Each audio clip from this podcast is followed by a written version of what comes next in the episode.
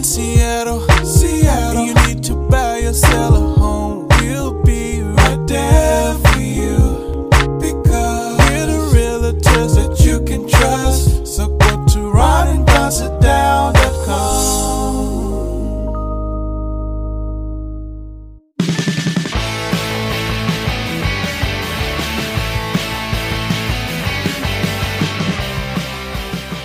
Don't go anywhere unless you want to. It's the Ron and Don Show, starring Ron and Don, and sometimes me at ronanddon.com. Hey, you guys, what's going on? Welcome to episode 608 now of the Ron and Don Show, live from the Les Schwab studio. What is up, Ron and Don Nation? Hey, coming up on the Ron and Don Show, uh, would you take this deal if, if, let's say, a city government said, we're going to give you $20,000 to build a tiny home, and after three years, there's no strings attached. Yeah.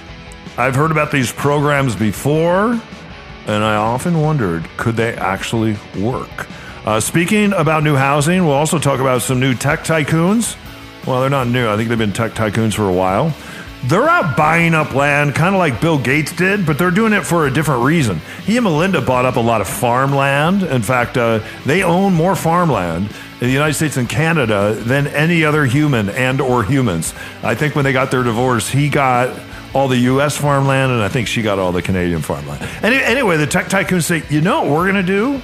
Uh, because we're not enjoying living in places like San Francisco. It's so expensive. It's so dirty. It's so violent. We're just going to go out and build our own utopia, and we're going to build our own city. There's still lots of big places and spaces around America. I mean, we grew up, went to high school in New Mexico. Most of it's barren. So, could we see some more cities uh, show up there? Could be hard without water. Uh, before we get to that, though, let's get to this children sleeping with their parents.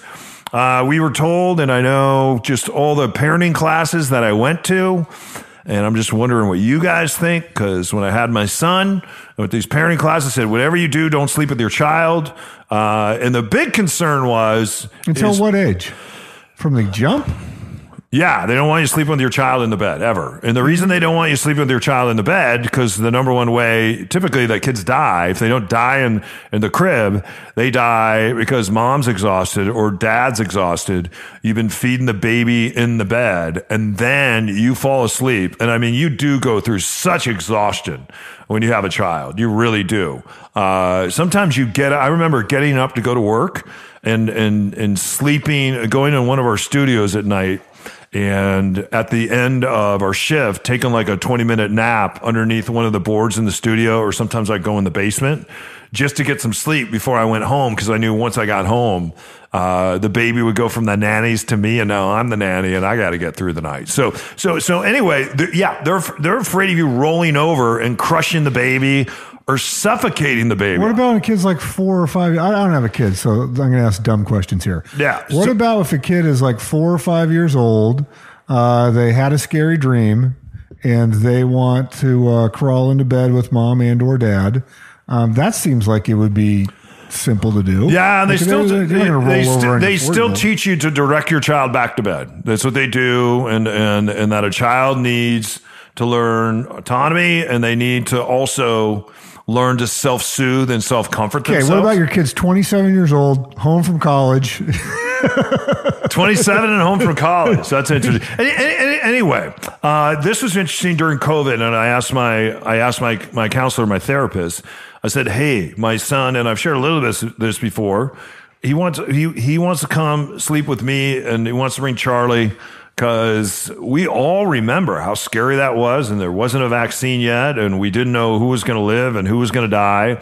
People are pretty confident now, now that they're on the other side of not dying. So they think they have all the answers now, right? Every, every, everybody's a medical doctor and a scientist. But boy, we, when we were in it, uh, people were lined up and willing to do whatever. Now that we're on the other side, or we think we are, here comes these other variants. So Uh, so we'll find out with a new vaccine.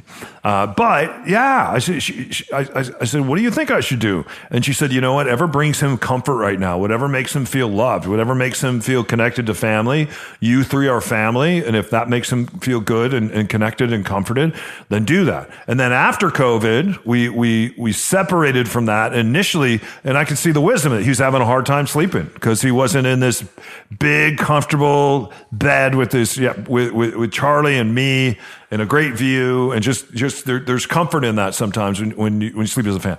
So so so now what we do is one time a week, it could be a movie night or something, and he'll decide and he'll say, Hey, on Saturday, I'd like to come in and maybe we could watch this movie and sit down and, and eat dinner. And maybe we could, we, we could stay in your room for the night. And so we do that one time a week and, and we both find that to be really fun and we enjoy it and we look forward to that. And then we end up with some pretty good still tickle bug and fist fights. Because when you're 13 now, you don't want to just tickle, you want to punch and then you throw some pillows. Around. Yeah. So any, any, anyway, this is kind of interesting because this article said, you know what? Families slept together for centuries. It, it, it's kind of weird that families stopped sleeping together, right? And that makes sense. You know, back in the day, and we're talking several hundred years ago, most people had one one bed, or they lived in a one room house.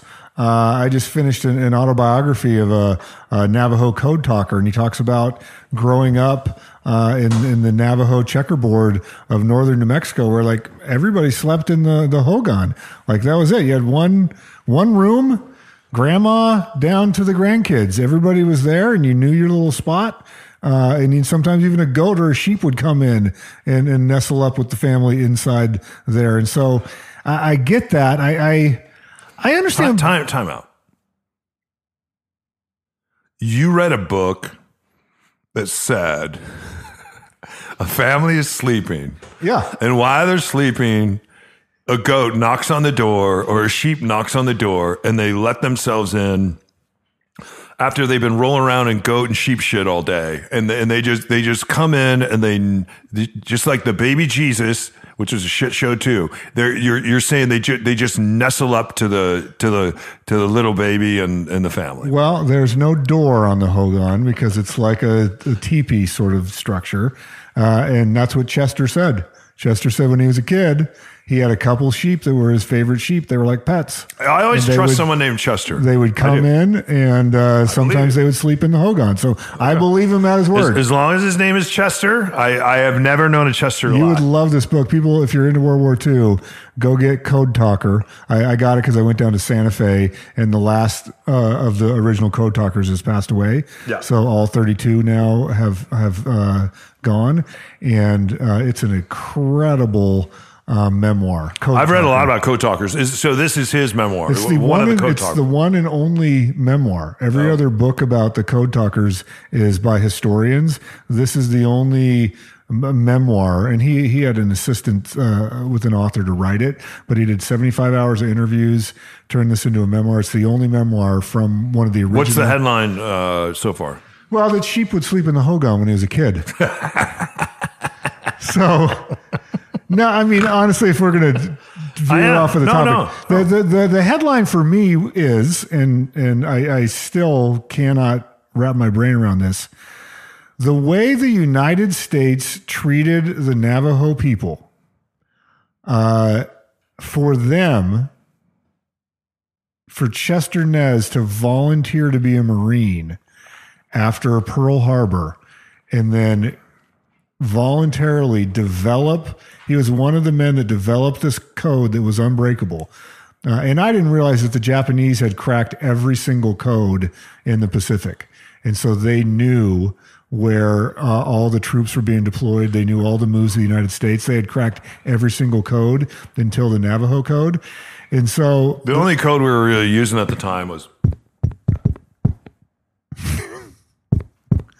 so the fact that that was the first one that cracked. after the abuse and the the the theft of their land and every, he has some stories about his childhood that leave you just gobsmacked. I don't want to give it away, so go get the book. Because we, were we grew up around the Um, Navajo, up Navajo Nation, couldn't be kinder, nicer people. They couldn't live on junkier land. And so- and and and and, and whenever the United States needed that land either for resources or to build a road, uh, they would just take the land and they they they'd move them to another piece of junky land. His So- his attitude after going being forcibly taken to boarding school, his, his grandmother's herd being destroyed, the living on the checkerboard, all the broken promises and treaties, to sign up to become a marine, serve with honor and distinction, develop this code, uh, never complain about which, it. which be- so people know is actually using the Navajo language. Right, and, and it basically turned the war in the Pacific, um, and then be sworn to secrecy for two decades, where he couldn't even talk about it.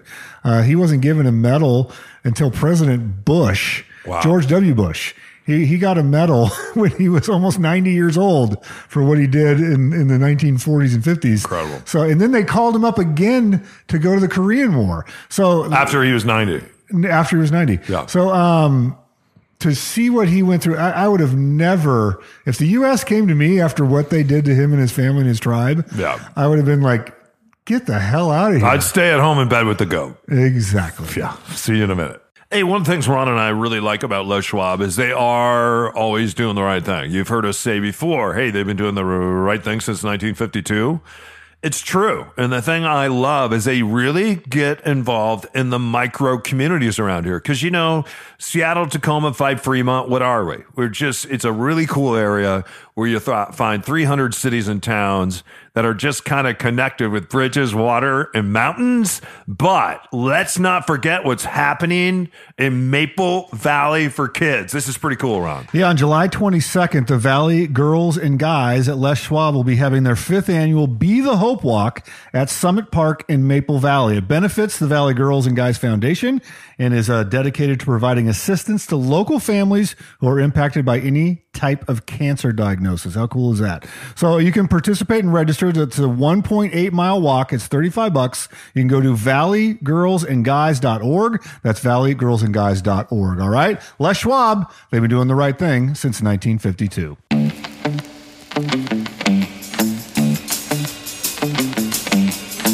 All right, listen up, Everett in Whidbey Island, and our friends over on Bainbridge, and of course down in the South Sound, and over to Wenatchee. What's up, right up- University Place? Yeah, and right on the east side, and of course all our freaky friends in Fremont. You know why I name all these places? Because Ron and Don have the biggest social media following and the biggest podcast of any realtor in the state of Washington, and probably in the Pacific Northwest, and probably in the country.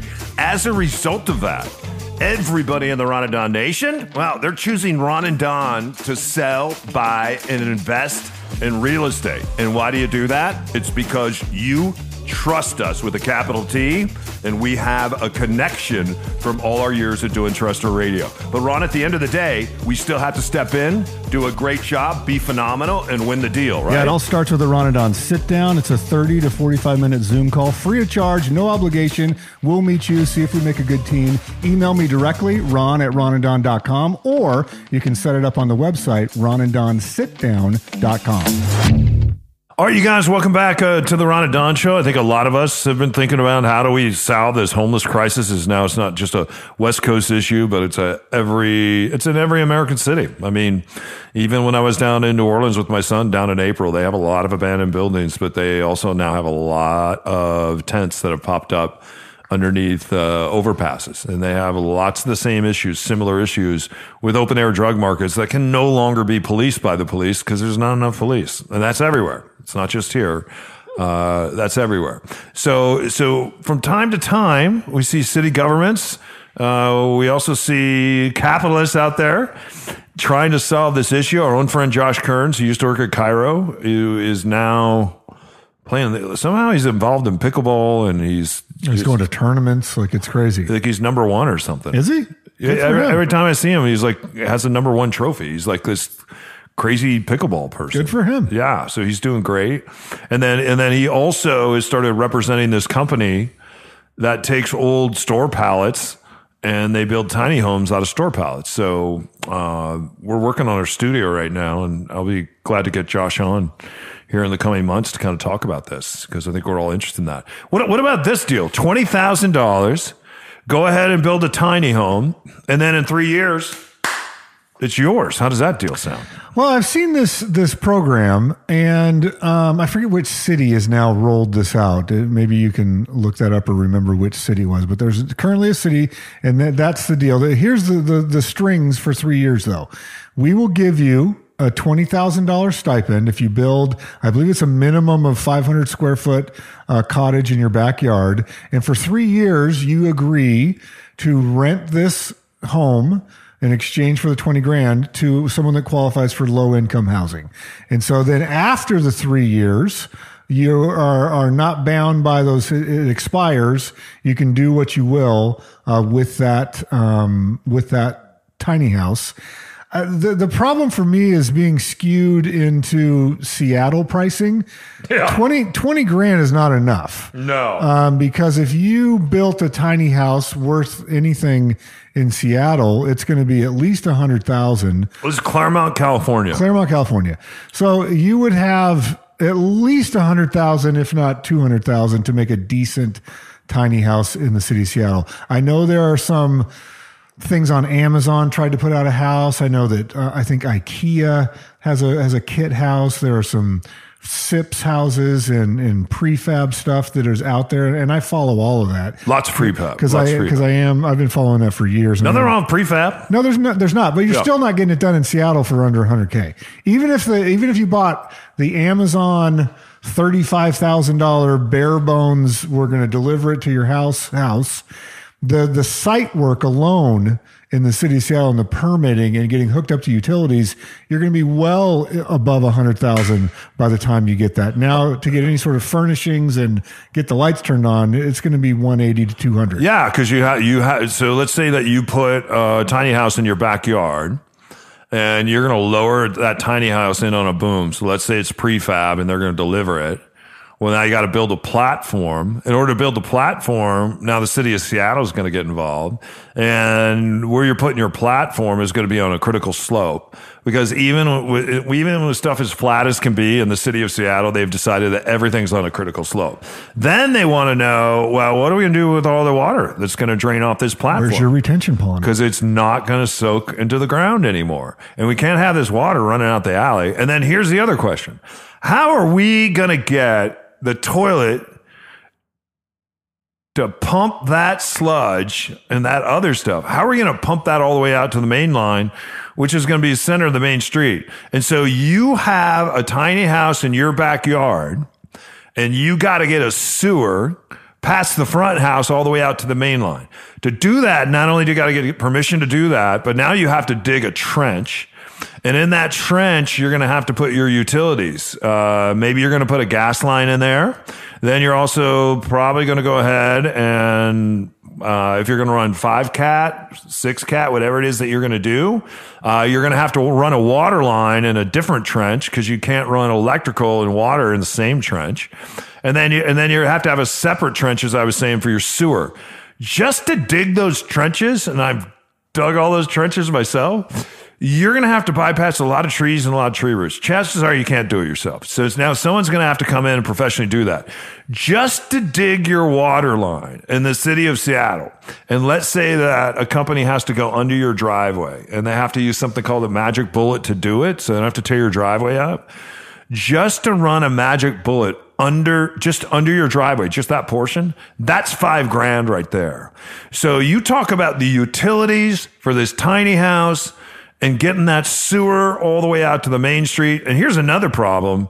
If, if, if the backyard is below the sewer that's in the front yard and the main line, the, how, how are you going to get that sewer to, to, to push all the way out there? You're not unless you have a two story tiny house and, and the, and the toilet is up top. Or now you have to add a pump. So $20,000, I don't care if it's prefab. I don't care if it's stick built. I don't care what you're doing. In the city of Seattle, it probably buys you a cup of coffee with the local inspector who's not going to show up because they're so busy and they lack inspectors and they don't want to have a cup of coffee with you anyway. So $20,000 would be absolutely nothing. And then somebody else is going to control this piece of property for the next three years. And then you get a piece of property that you built that you certainly had to use a lot of your own money handed back to you. And now I guess you get to use that as, as, as a rental. So I think people have to be very careful about using their own private homes and their own private spaces uh, as, as a place that you want to do social work. I don't think this is the answer. Uh, I think the answer is we should, and we can pivot to this right now. Maybe what we should do is what some tech tycoons are talking about actually reimagining and building brand new cities. In fact, some of them are buying up real estate right now to do that, and we'll talk about it on the other side.